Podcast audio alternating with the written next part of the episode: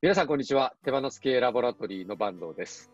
新しい形の組織について研究したり、えー企業の組織づくりのサポートをしたり、オンラインコミュニティ手放す系ラボを運営したりしています。小野さん、よろしくお願いします。お願いします。えー今日は本の紹介で、次世代ガバメントっていう本なんですけど、めちゃめちゃ面白かったですよ。へえ、最近の本でヒットってかなりの人。そう。うん今年入ってから、えー10本の指に入りますね。あれ、有名なんですか？その本自体は。全然有名じゃないと思う。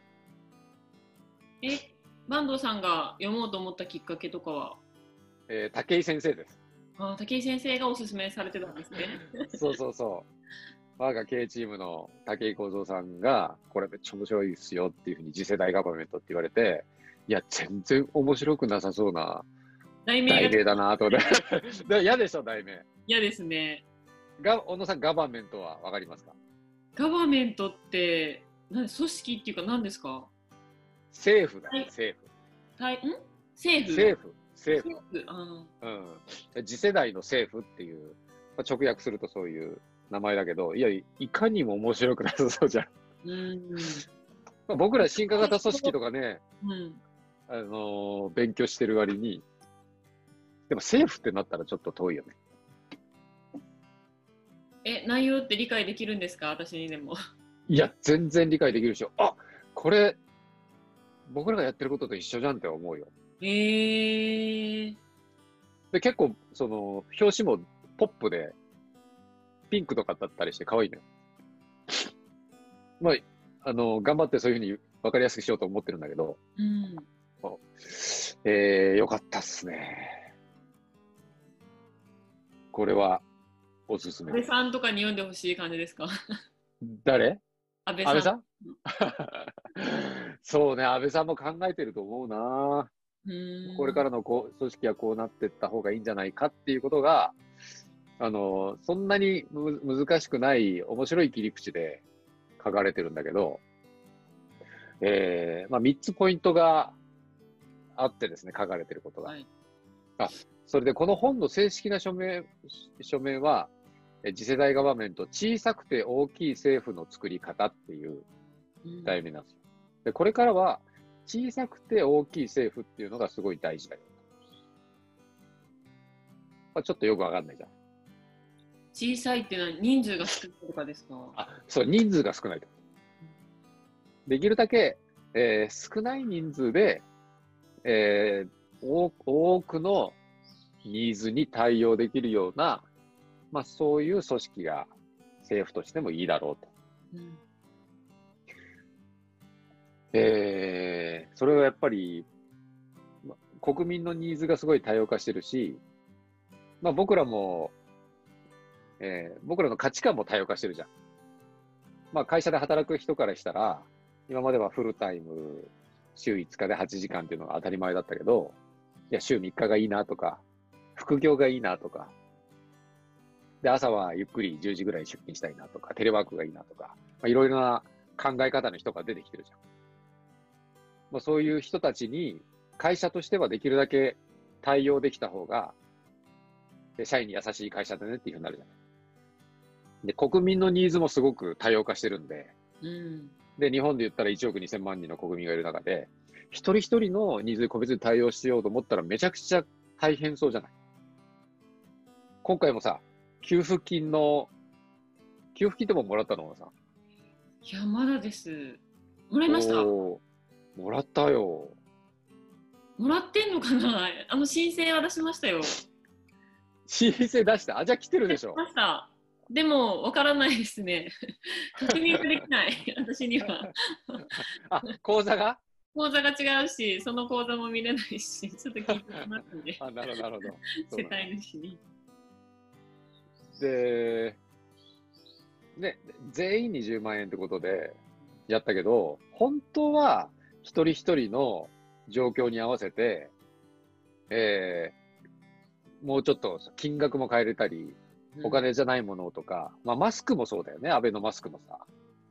一世帯に2枚ずつっていうのは、これはそう、一人の、一人一人のニーズ聞いてたら、ニーズを聞き方もわからないし、いや、うち家族5人いるんで 5, 枚5枚かける2で10枚でとか、いやうちもいっぱいあるから縫えるしいらないよとか、本当はそういうふうにできた方がいいじゃない。うんの方がコストも最小ができる。だけど、そのニーズを聞いて対応するのに莫大なコストがかかるじゃん。だからできない、だからできないじゃん。だから一律でみんな平等にマスクを2枚ずつとか、一律で10万円ずつとかするけど、でも、なんか結構不満が出てさ、平等なはずなのに、ハマる人が少ないじゃん。確かに。アベノマスク良かったって言ってる人いなくない？います？坂東さんの周りに。まあね、なんかね、いそのな、なんか言いたくなっちゃうよね。うんマスクちっちゃいじゃんとか、そう子供たちの中でもすごいなんかしてたらダサいみたいになってますよ。そうなんだ。それはちょっとあれですよね。でしかも学校ではじもらって初めでまた最近2回目もらったんですよ。うん。でもいらないって言ってこんなダサいマスクしてる人誰もいないとか言ってるからえクラスで誰もいないの？って言ったら本当にいないらしくてうん。みんなこう手作りだったり買ったやつをしててうん。忘れた人がたまたまなんかしてるみたいなぐらい。うんねえ、なんかでもさ、うんえー政府もちゃんと考えて、一生懸命ものづくりする人に頼んで、莫大なお金かけてやってくれてるはずだから、本当は感謝しなきゃいけない はずなのに、なんでそうなってるかっていうと、例えば自分のところに LINE とかでさ、えー国からさ、LINE が来て、うんいやマスクをね、くお配りしようと思うんですけど、どうぞいりますか？と。あ、ありがとうございますと。うんじゃあうち3枚欲しいんですけどとかいうふうに言ったら、1週間後に届いたみたいなことになったら、同じ大きさのあのマスクでも、いや、ありがとうってなると思うんだよ。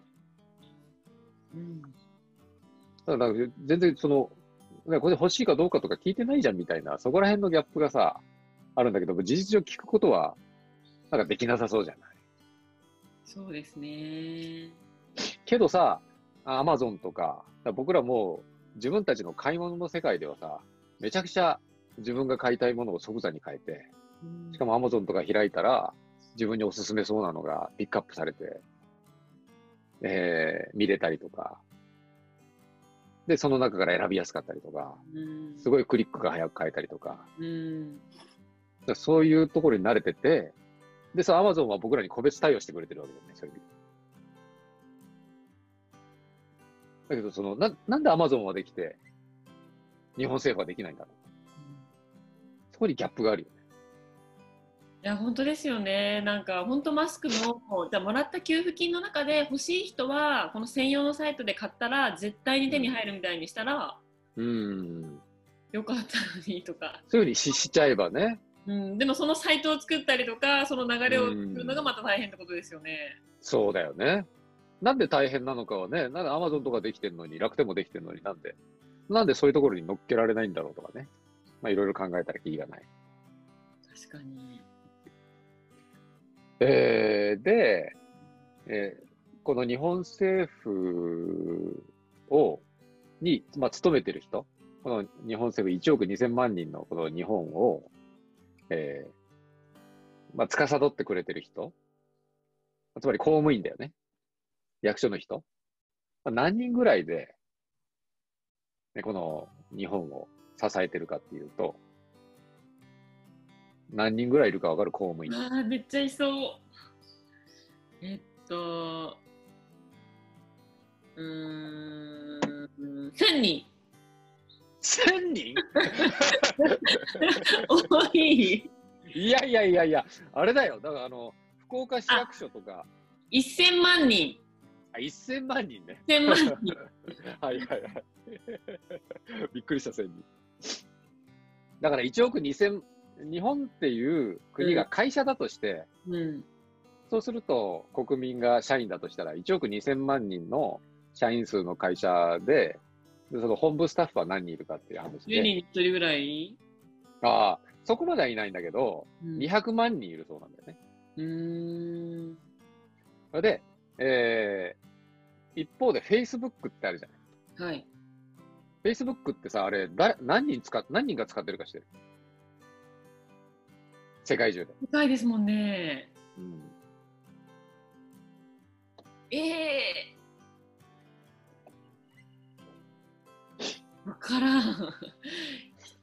日本でどのぐらい使ってるんでしょうね？半分。そうだよね。半分ぐらいかね。もうちょっと少ないかなかね。世界で15億人が使ってるの。おーえ、意外に少ない。だけどさ、日本の人口の15倍だよ。うん。だからその、中国、インドとか含めたらめっちゃロシア。フェうんうん、その Facebook、だからその、Facebook を使ってる人、Facebook をもし一つの国って捉えたら、世界で最大の国なの。中国よりインドより多いのよ、使ってる人が。うんで、その Facebook を15億人が使ってるんだけど、その15億人の使ってるこの Facebook を何人で運営してるかってことなんだけど、えー2万人らしいんだよね。日本の国民の10倍の人たちが使ってるこのプラットフォームを、そう日本だと公務員が200万人いるんだけど、えー、Facebook は100分の1だな。社員数が。まあ、すごい少ない人数で15億人のプラットフォームを扱ってるっていうことでさ、まあ、なんとなくそっちの方が効率がいいじゃん、絶対にさ。うんまあ全然ね、そのやる仕事とかは違うから簡単には比較はできないんだけど、まあそれがこの次世代ガバメントってで言いたいことで、できるだけその多くの人数の多様なニーズに、できるだけ小さい組織で応えると。小さいコストで、小さい労労力で、少ない人数で応えられるようにした方がいいと。えー、いう発想なんだよね。うんで、あの、その先にあるのは、この二つ目のポイントなんだけど、まあ、これからはもっと、えー人間中心、えーの発想で国も、まあ、会社も、えー考えていった方がいいよね、と。人間中心というのはさっきも話したんだけど、その一人一人のその個別のニーズっていうのがあるじゃない。自分たちの生きたい生き方とか、ライフスタイルとかワークスタイルとか、まあ、どんどん多様化してるんで、で、それが実現できた方がいいじゃん。だけど、その会社ではこれ、これだけの時間拘束されて、絶対に会社では会社に出勤しなきゃいけないとか、いうことじゃなくて、自分の住みたい場所で、えー働きたい働き方ができたり、とかできた方がいいじゃん。うんまあ、そういうことを国として叶えてくれたらすごい嬉しいし。だけど、さっき言ったように、このマスクでさえね、えーマスク一つとっても国民のニーズに応えるのでなかなか難しくて。でも、細かく答えてくれたら嬉しい。じゃあ、それをどうやって実現するのかっていう時に DX だと。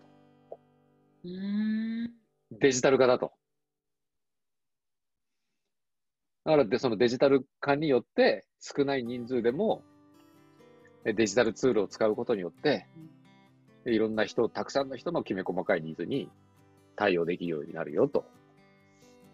いうようなことなんで、これからはその DX っていうのを活用して、えー小さい、えー本部組織で、できるだけたくさんの人の大きなニーズに応えるようにしていこうよっていうことが、その政府について書かれてたんだけど、で、僕はそれを会社に置き換えたんだよね。会社も全く一緒だなと思って。うんこれからの会社っていうのは、まあそういうふうにあった方がいいよなっていうふうに思ったんですよ。で、例えば、あの、まあ政府の例で言うと、インドとかエストニアとか、えーデジタル化がすごい進んでる国がああるんだけど、その例が紹介されてて、インドとかデジタル化めちゃくちゃ進んでてさ、えー、知らないよね。ので、そそんなことは、あなんかあってはならないような気がするよね。でも頭がいい人がいっぱいいそうなイメージありますけどね、数学とか得意ですよね、インド人って。あ、そんなイメージはあるよね。ありますね。インドって13億人人口がいて、うんそれでしかも言語がすごいたくさんあるんだって。えー、100万人以上が使ってる言語が13個以上あるんだって。で、日本だと日本語だけでいいじゃん、まあまあ。はいだけど、じゅ13言語でまずその、ホームページ一つとっても扱わなきゃいけない。うんで、13億人いる。日本の12倍。だけどもう今、えペーパーレスだし、キャッシュレスなんだ。へえ。なんか、想像できないですね。想像できない。サリーとか来てキャッシュレスしてる。だからいろんな申請とかすごいしやすいんだって。うーんマイナンバーカードみたいな感じですか、あ、もう完全に13億人にデジタル ID が、うんマイナンバーみたいなのが付与されてて、もうそれをもう国主導でやったんだけど、でもその今、えー組織をね、まあ、インディアスタックっていう、そういう制度なんだけど、その制度を運用してるのは NPO なんだ。で、NPO に参加して、えーそのシステムをどんどん、えー作ったり改善してたりする人たちは、ほとんどボランティアなの。すごくない？でもだから早いんでしょうね、いろいろなんかこう。そうなんだよね。そうなんだよねこ。こになんかこう組織フラットな組織だからうーん。意見も言いやすくってうーん。決済もしやすそうですね。そうだよね。で、そんなさ、ね、13億人の、えープラットフォームを作れるなんて、やってみたいっていう人、世界中探したら結構いそうだよね。うんいや、別にただでもいいからこれいい経験になるもんみたいな。うん自分の技術力試してみたいとか、いるじゃん。わざわざさ、採用して雇ったりしなくても、うんよ、良さそうだよね。なんか日本、日本だと考えられないよね。はい日本のシステムをさ、ボランティア組織がやってるとか言ったら、セキュリティ大丈夫かとか。うんそのセキュリティとかで厳しそうですもんね、日本でなんかうん。情報が漏れるとか。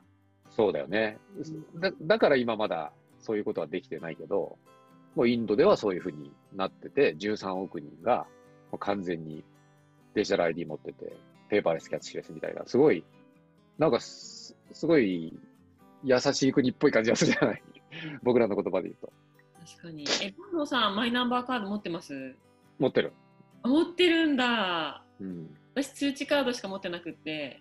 うん。でも本当に昨日なんかはやっぱりあのマイナンバーカードの特典がすごいこれからでき出るようになったじゃないですか。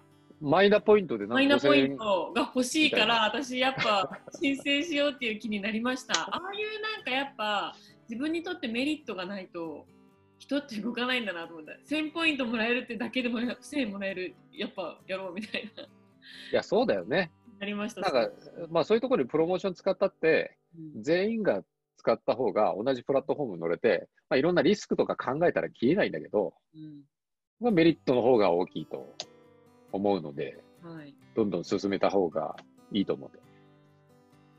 なので、そういうふうに世界は、まだまだ、まあ、そのデジタル化がうんと進んでる国は、まだまだ少ないんだけど、もう日本でもやろうと思ったらできるわけなので、えーで、そういうのをどんどんデジタル化を通じてやっていこうよっていうことが書かれてあって、で、それは組織、会社組織も一緒なんで、会社組織もデジタル化を通じて、もっと軽い組織で、で、えー業務の90%はなくせるっていうんだよね。デジタル化が進める。うんうん。まあでも分かるような気がするよね。そんな気がしますね。で、そしたらさ、今までよりもうんと短い時間で、お客さんにもっとより良いサービスができたり、社員に対してもきめ細かく対応ができて、お客さんのニーズにもこ応えながら、いいサービス提供できて、でも、働いてる時間は今までの5分の1とかになったら、まあ、みんなハッピーじゃん。まあ、そういう感じに、あの、なるような、まあ、僕もそういう仕事もしていきたいと思ったし、うんで、国もそういう風になったらもっと居心地がいいのになっていうふうに思ったので、なんか面白そうじゃない？はい。本当ですね、なんかやっぱデジタル化でちょっとは面倒くさそうだな、大変そうだなって思って踏みとどまってる人はぜひなんか相談してほしいですね。あ、そうだよね。ううんん、私たちはほとんどもうデジタル化ですもんね。あ、そうだよね。うん、うん。そうそう。なので、えーこの次世代ガバメントを読んで思いを馳せてほしいし、うんで、ちょっとううちの会社の組織もデジタル化したいなみたいなことだったら、オンラインコミュニティとかでね、はいなんか話し合ったり、はい実践を共有し合ったりするようなこともできるんで、なんかそういう感じで進めていきたいですね。優しい組織が増える組織を増やしましょう。活動ね。はいはい。はいはい。それでは今回もありがとうございました。ありがとうございました。ご相談お待ちしております。